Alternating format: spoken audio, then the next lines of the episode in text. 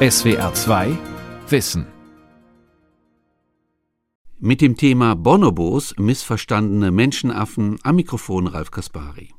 Bonobos haben einen ziemlich guten Ruf. Sie gelten als lebenslustige, friedfertige Tiere, die den lieben langen Tag Sex machen, um so Konflikte zu vermeiden. Außerdem leben sie das Matriarchat. Schimpansen hingegen gelten als gewalttätig und aggressiv. Für den Primatologen Volker Sommer, der seit vier Jahrzehnten Affenhorden beobachtet und erforscht, sind diese Bilder und Zuschreibungen viel zu einfach und teilweise auch falsch. Hören Sie jetzt zu diesem Thema seinen Faktencheck. Was stimmt eigentlich in Bezug auf Bonobos und Schimpansen? Die Antworten auf diese Frage ist auch für uns Menschenaffen wichtig. Sie tangiert unser Selbstbild. Bonobos haben eine gute Presse. Das belegen wohlwollende Schlagzeilen wie die zärtlichen Menschenaffen oder Liebe statt Krieg oder Meister der sexuellen Versöhnung. Dass aber Magazine wie Geo oder Focus nicht unbedingt richtig liegen, wenn sie unseren nahen Verwandten in Großbuchstaben Sex für den Frieden attestieren, musste ich am eigenen Leibe erfahren. Nun ja, nicht ganz am eigenen Leibe. Vielmehr wurde mir die Ehre zuteil, dass befreundete Primatologen einen wild lebenden Bonobomann nach mir benannten. Dieser Volker ging auf traurige Weise in die Fachliteratur ein, weil er Aufmüpfigkeit gegenüber dem angeblich schwachen Geschlecht sehr wahrscheinlich mit seinem Leben bezahlen musste. Denn nachdem Volker das Weibchen Amy und deren Baby bedroht hatte, wurde er trotz seiner breiten Schultern, eindrucksvollen Hoden und gesund schimmerndem schwarzen Fell von den anderen Gruppenmitgliedern spektakulär angegriffen und verletzt und verschwand auf Nimmerwiedersehen, was sicheren Tod bedeutet, da Bonobo-Männer nicht in andere Gruppen einwandern können. Auf den Tumult im Urwald trifft die Balkenüberschrift Sex statt Gewalt also gewiss nicht zu. Eher schon die Schlagzeile Matriarchat statt Machos. Fake News hinsichtlich Bonobos gegen Fakten zu checken, darum soll es in diesem Beitrag gehen. Und da uns sowohl Körperbau wie Verhalten ebenfalls als evolvierte Menschenaffen ausweisen, hat die Lebenswelt der Bonobos auch Relevanz für unsere eigene Identität.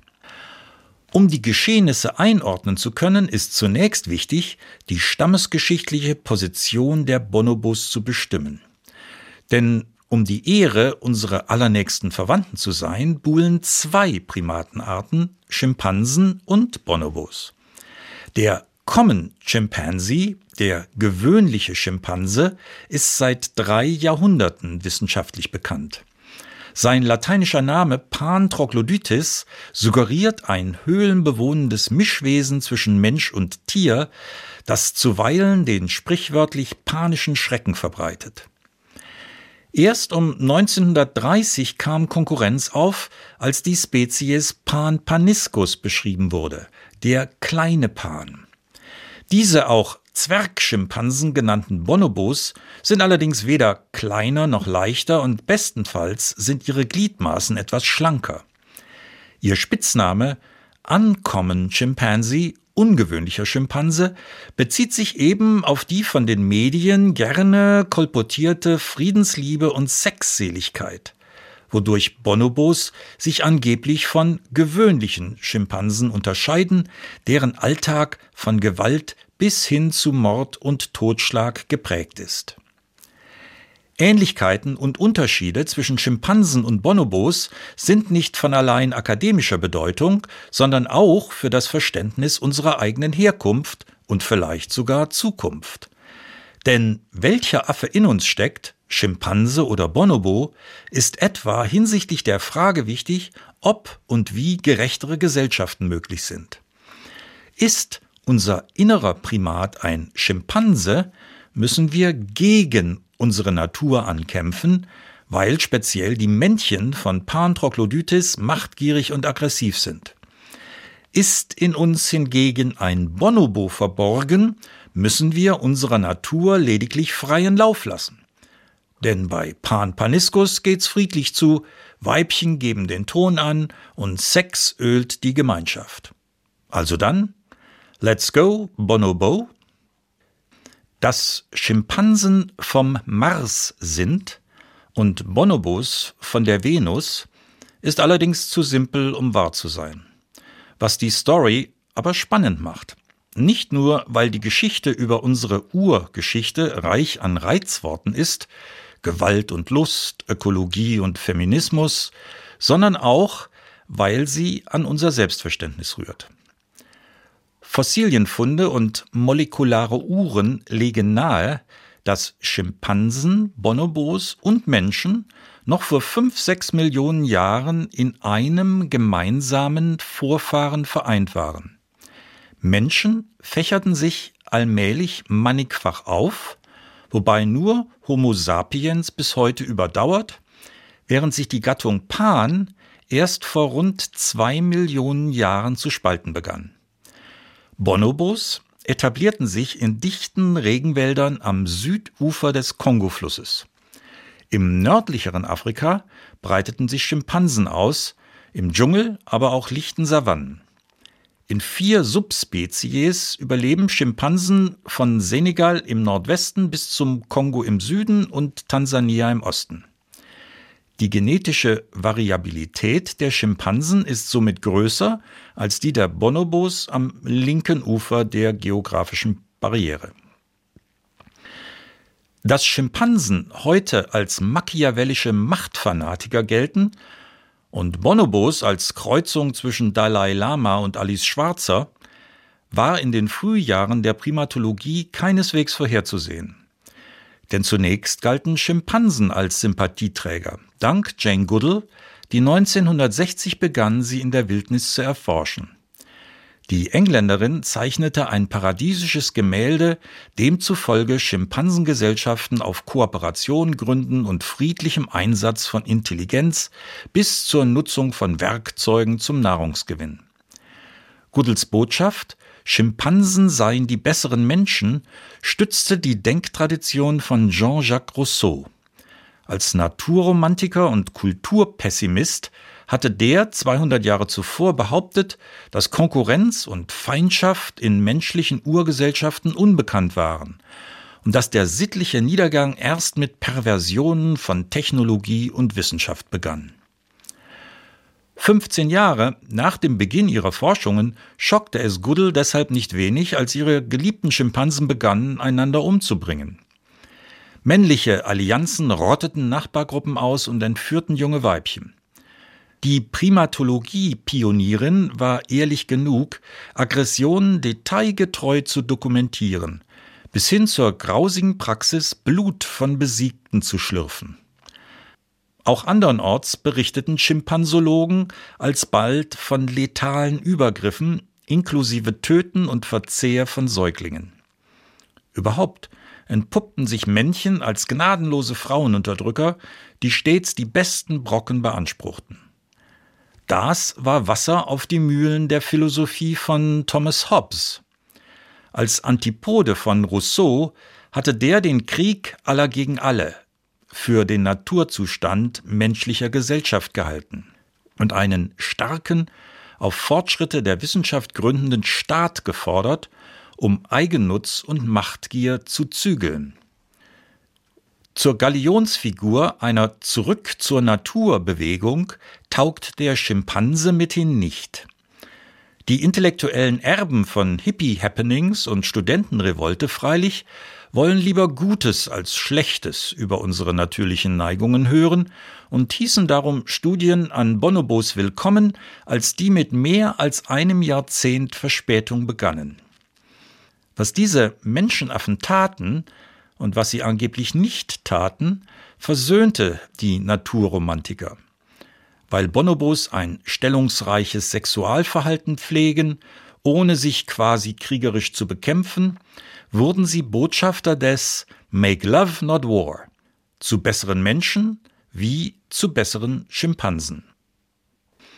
Der kometenhafte Aufstieg der Bonobos zu Popstars unter den Primaten ist besonders dem niederländischen Verhaltensforscher Frans de Waal zu verdanken. Gemäß seiner publikumswirksamen Bücher verhalten sich Bonobos zu Schimpansen wie Tag zu Nacht. So war de Waal aufgefallen, dass Bonobo-Weibchen engere Kontakte unterhalten als Schimpansinnen untereinander. Erklärt wurden häufigere Nähe und Fellpflege als Strategie, die Konkurrenz unter Männchen zu schüren, um die physisch und psychisch tauglichsten ausfindig zu machen. Denn sieht ein Männchen statt eines Weibchens zwei, lockt ihn das eher an. Weibchenbeziehungen entstünden demnach als Beiprodukt des Verlangens nach männlicher Begleitung. Als Beiprodukt männlicher Betriebsblindheit deutete hingegen die amerikanische Primatologin Amy Parrish die Vorstellung von der Männchen-Weibchen-Achse als tragender Struktur der Bonobo-Gesellschaft. Übrigens jene Amy, deren Name als Patin für die erwähnte wilde Bonobo-Frau stand. Zwar war Parrish Schülerin von Franz de Waal, doch zugleich auch von Sarah Hurdy, einer Begründerin feministisch orientierter Evolutionsforschung. Parrish konnte zeigen, dass Weibchen keineswegs gute Beziehungen untereinander pflegen, um Männchen anzulocken, sondern Männchen vielmehr aktiv meiden. Amy Parrish studierte die Beziehungen unter den Bonobo-Frauen genauer und speziell die Facette von gleichgeschlechtlichem Sex. Die Partnerinnen liegen dabei Bauch auf Bauch und reiben die für die Gattung Pan typischen Schwellungen der Anogenitalregion aneinander. Bei diesem GG-Rubbing, dem genitogenitalen Reiben, wirkt vor allem die Klitoris stimulierend. Verglichen mit Schimpansinnen ist das Lustorgan viel stärker ausgeprägt und kann sogar erigieren. Homosexuelle Kontakte haben nichts mit Ersatzbefriedigung zu tun. Vielmehr bevorzugen Weibchen oft trotz eindeutiger Angebote der Männchen nicht nur lesbisches Miteinander, sondern brechen sogar Heterosex ab, um sich Homosex zuzuwenden. Dass Weibchen dabei Orgasmen erleben, legen tranceartige Mimik und lustvolle Laute nahe. Vor allem rangniedere Weibchen initiieren Sex, während ranghohe häufig die Top-Position einnehmen. Subordinierte verschaffen ihren Partnerinnen also Lusterlebnisse, und diese positiven Gefühle erleichtern die Kooperation. Sexualität entpuppt sich dadurch nicht etwa als eine Methode des Friedenstiftens, sondern als ein sozialer Schachzug, mit dem Weibchen Machtverhältnisse zu ihren Gunsten verschieben. So entdeckte Parrish, was ihr männlicher Mentor de Waal nicht gesehen hatte, dass nämlich bei Bonobos die Weibchen dominant sind, wobei sie in perfekter Umkehr schimpansischer Verhältnisse häufig handgreiflich gegenüber Männchen werden. Wie bei Schimpansen sind Männchen um ein Fünftel schwerer und deshalb körperlich überlegen. Frauenpower lässt sich gleichwohl ausüben, weil Bonobo-Weibchen zusammenarbeiten. Aufbauend auf ihrem homosexuellen Sex bilden sie Koalitionen und greifen Männchen gemeinsam an, um sie in die Schranken zu weisen oder ihnen Nahrung streitig zu machen.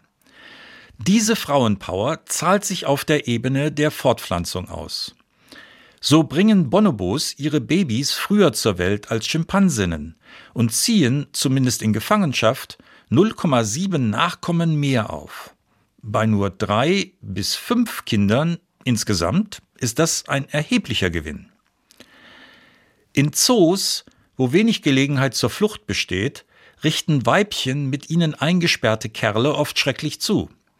Bisswunden, fehlende Finger und Zehen, Kerben in Ohrmuscheln, ein durchtrennter Penis, alles kommt vor. Amy Parrish befragte sämtliche Institutionen, die Bonobos halten, nach den Hierarchiemustern. Die Antwort lautete oft, tja, mit unserem Männchen muss irgendwas nicht stimmen. Denn einen Mann unter der Knute von Frauen hielten die Zoowärter für einen gestörten Weichling. Gleichwohl war klar, dass in praktisch allen Kolonien Weibchen das Sagen hatten. Dass dies Machtgefälle keineswegs ein Artefakt der Gefangenschaft ist, belegt unter anderem das Schicksal meines wilden Namensvetters Volker.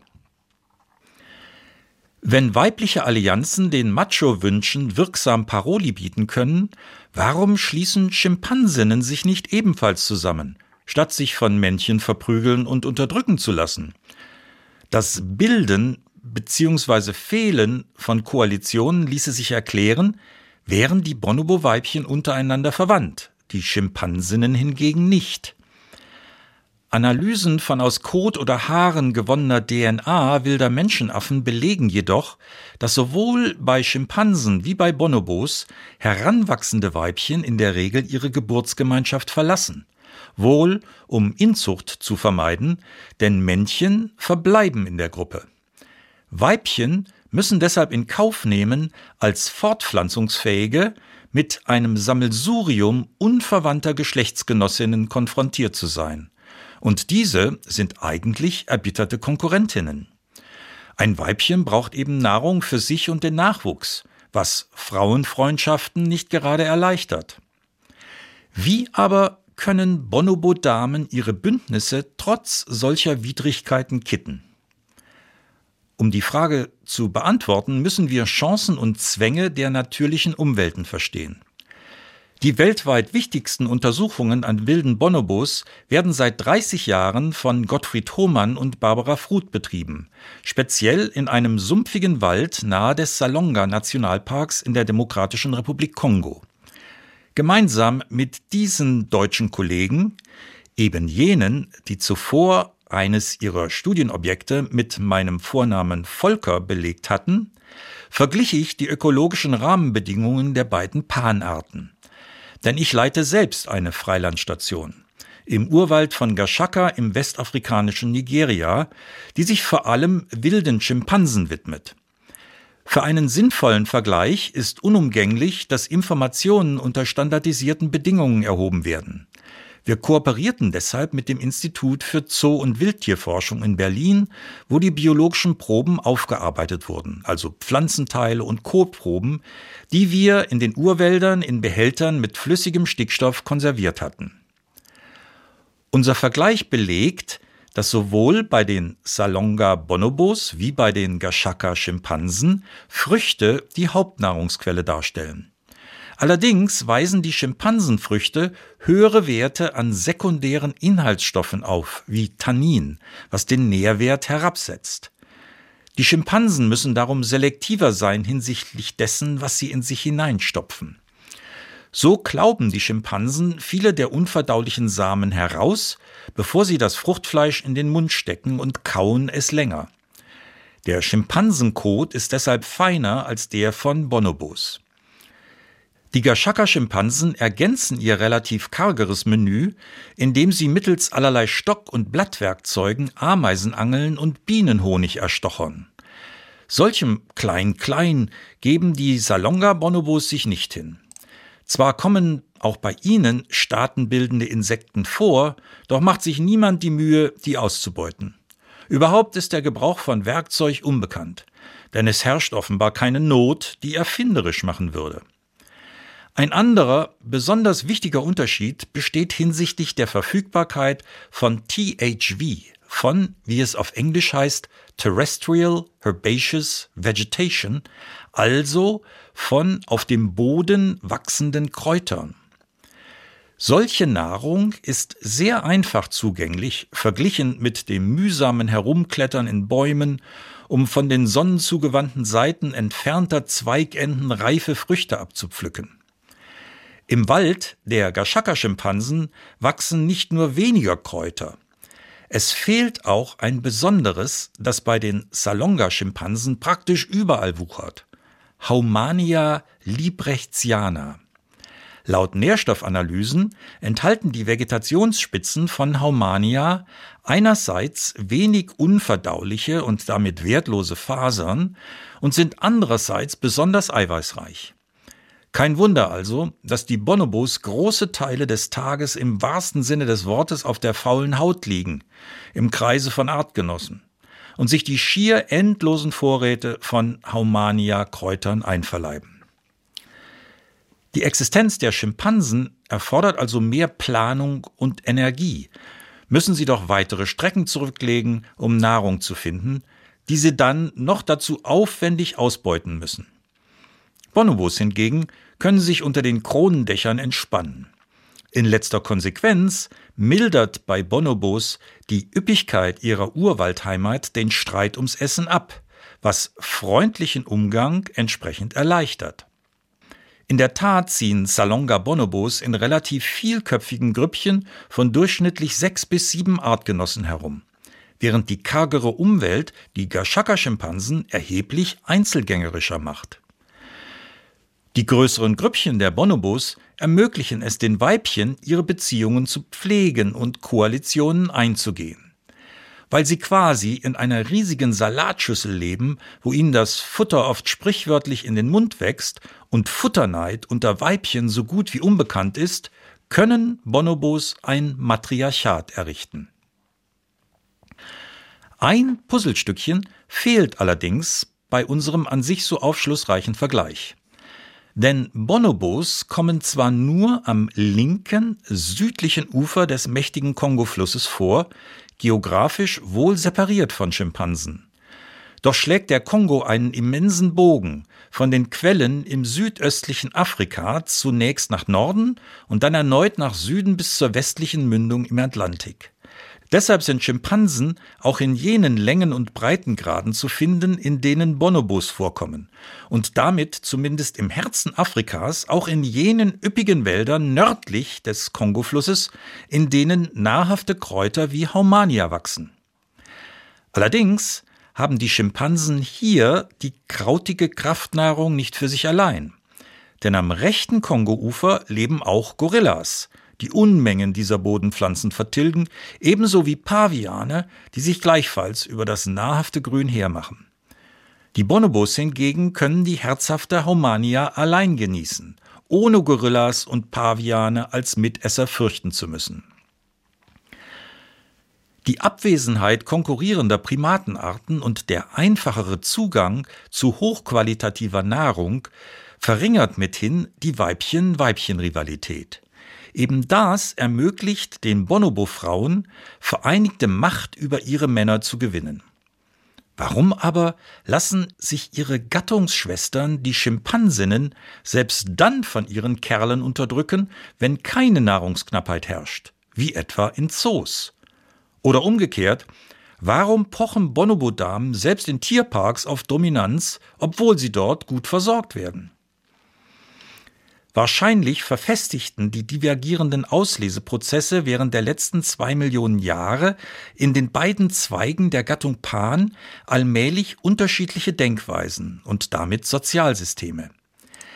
Der üppige Urwald im ökologisch stabilen Herzen Afrikas begünstigte die Ausbildung eines Matriarchats, bis weibliche Macht sich den Bonobos als Standard eingefleischt hatte.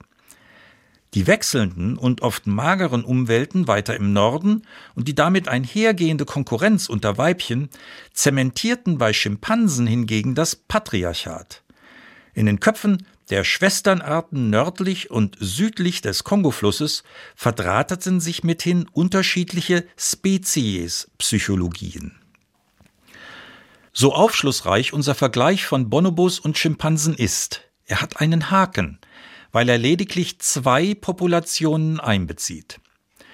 Dutzende von Freilandstudien belegen jedoch, dass es den Schimpansen nicht gibt, weil Umweltbedingungen sowie Sitten und Gebräuche dieser Menschenaffen stark variieren können, je nachdem, wo die Gruppen leben. Ob und in welchem Maße das bei Bonobos auch so ist, wissen wir nicht, weil sie bisher an lediglich zwei, drei Orten einigermaßen detailliert beobachtet wurden. Je länger die Forschungen vonstatten gehen, desto wahrscheinlicher wird sich der starre Dualismus zwischen Schimpansen und Bonobos aber wohl aufweichen. Beispielsweise wurde Jagd auf Affen, Schweine oder Waldantilopen nur bei manchen Schimpansengruppen beobachtet, wobei der Zugang zur Beute stets von Männern kontrolliert wird. Heute wissen wir, dass auch Bonobos zuweilen Fleisch verzehren, doch sind es hier die Frauen, die Waldantilopen ergreifen und in Stücke zerlegen. Und bei Schimpansen wie Bonobos kommt etwa auch Kannibalismus vor. Statt alles oder nichts, also ein mehr oder weniger. Allerdings scheint der Gradualismus klare Grenzen zu haben. Und diese eher fundamentalen Gegensätze zwischen Schimpansen und Bonobos haben mit Aggression zu tun wobei gerade der gern kolportierte Kontrast zwischen bösen, gewalttätigen Schimpansen und netten, friedlichen Bonobos fraglich wird. Zwar laufen die Machtverhältnisse bei Schimpansen auf Männerherrschaft und Patriarchat hinaus, doch haben bei Bonobos die Frauen ein strenges, oft ebenfalls brutales Matriarchat etabliert. Pazifistisch ist damit weder der gewöhnliche noch der ungewöhnliche Pan. Wie aber war die Situation vor sechs Millionen Jahren, als Schimpansen, Bonobos und Menschen noch in einem gemeinsamen Vorfahren vereint waren? Und auf welches Erbe baut unsere eigene Evolution? Lebten die Urahnen männerzentriert, dann sind frauenzentrierte Gesellschaften als späterer Sonderweg zu begreifen. Schwangen hingegen bei den Urhominiden Frauen das Zepter, wären patriarchale Verhältnisse erst später entstanden. Fossilforscher, Anthropologen und Kulturwissenschaftler sind uneins, ob während des Prozesses der Menschwerdung jemals matriarchale Verhältnisse herrschten. Im letzten Abschnitt unserer Stammesgeschichte setzte sich männliche Dominanz jedenfalls ziemlich flächenmäßig durch. Denn als vor 15.000 Jahren Landwirtschaft aufkam, öffnete das eine soziale Schere zwischen Habenichtsen und Besitzenden. Reichere Männer konnten oft nicht nur mehrere Frauen an sich binden, sondern schotteten sie auch von ihrem Geburtsklan ab. In 70 Prozent aller Kulturen ziehen Frauen heute zu ihrem Mann, ein patrilokales Wohnen. Lediglich 30 Prozent kennen matrilokale Residenz, der Mann zieht zur Frau, oder neolokale Residenz, Mann und Frau gründen einen neuen Hausstand. Dabei werden Frauen, die in ihrer Ursprungsfamilie bleiben, weniger oft Opfer männlicher Gewalt, als wenn sie ohne Verwandte leben. Gemäß Simone de Beauvoir scheiterten frühe Emanzipationsbestrebungen, weil Frauen, wie die Ikone des Feminismus formuliert, verteilt unter den Männern leben, statt sich miteinander zu verbünden. Frauen liegen damit im Trend anderer Säugetiere, weil Koalitionen unter Nichtverwandten generell ungewöhnlich sind. Ungewöhnlich, aber nicht unmöglich, wie die Bonobos lehren. Deren ideelle Schwesternschaft mag selbst Artgrenzen zu überbrücken. Als Amy Parrish ihren neugeborenen Sohn im Zoo von San Diego der Bonobo-Dame Lana zeigte, schaute diese verblüfft drein, holte dann ihr eigenes Baby und hielt es hoch, offenbar um mit der Primatologin Mutterfreuden zu teilen. Ein andermal winkte Parrish der Alpha-Frau Louise zu, damit die sich zur Kamera drehen sollte. Louise deutete die Geste als Futterbetteln und warf Parrish die Hälfte eines wohlschmeckenden Selleriebündels zu. In modernen Gesellschaften lehnen wir patriarchale Strukturen aus ethischen und politischen Gründen ab.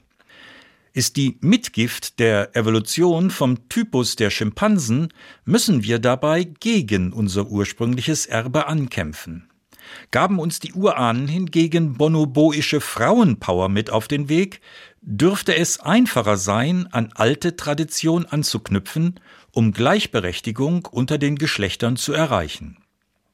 Zum Glück spricht einiges dafür, dass wir insgesamt über größere soziale Flexibilität verfügen als unsere nächsten Verwandten was vermutlich das Erfolgsrezept für unsere umfassendere geografische Ausbreitung ist. In keinem Falle allerdings ist Gerechtigkeit einfach zu erreichen. Denn auch wenn Frauen regieren, bleiben die Konflikte. Die bösen Buben bei den Bonobos sind jedenfalls die Mädchen. Das war SWR2 Wissen heute mit dem Thema Bonobos, die missverstandenen Zwergschimpansen. Sie hörten einen Vortrag von und mit dem Primatologen Volker Sommer. Wie wir ticken. Wie wir ticken. Wie wir ticken. Euer Psychologie-Podcast. Große Gefühle und kleine Abenteuer, Liebe und die Kunst, sich zu streiten. Wie kann Versöhnung gelingen? Was macht Frauenfreundschaften aus? Was hilft gegen das ewige Aufschieben? Solche Fragen beantwortet der Psychologie-Podcast der beiden Podcast-Champions Radiowissen und SWR2 Wissen. Lebensnah und wissenschaftlich fundiert nimmt euch unser Podcast Wie wir ticken mit in die Welt der Psychologie. Wir fragen, wie Gefühle, Gedanken und Verhaltensweisen entstehen und warum. Wir reden über Sehnsüchte und Süchte, wir klären auf über psychische Erkrankungen, gehen zurück in die Kindheit und blicken ins Hier und Jetzt. Und wir sagen, wie ihr euch und andere besser verstehen könnt. Wie wir ticken, euer Psychologie-Podcast von Radio Wissen und SWR2 Wissen. Alle Folgen findet ihr in der ARD Audiothek und überall, wo ihr sonst eure Podcasts hört. SWR2 Wissen. Manuskripte und weiterführende Informationen zu unserem Podcast und den einzelnen Folgen gibt es unter swr2wissen.de.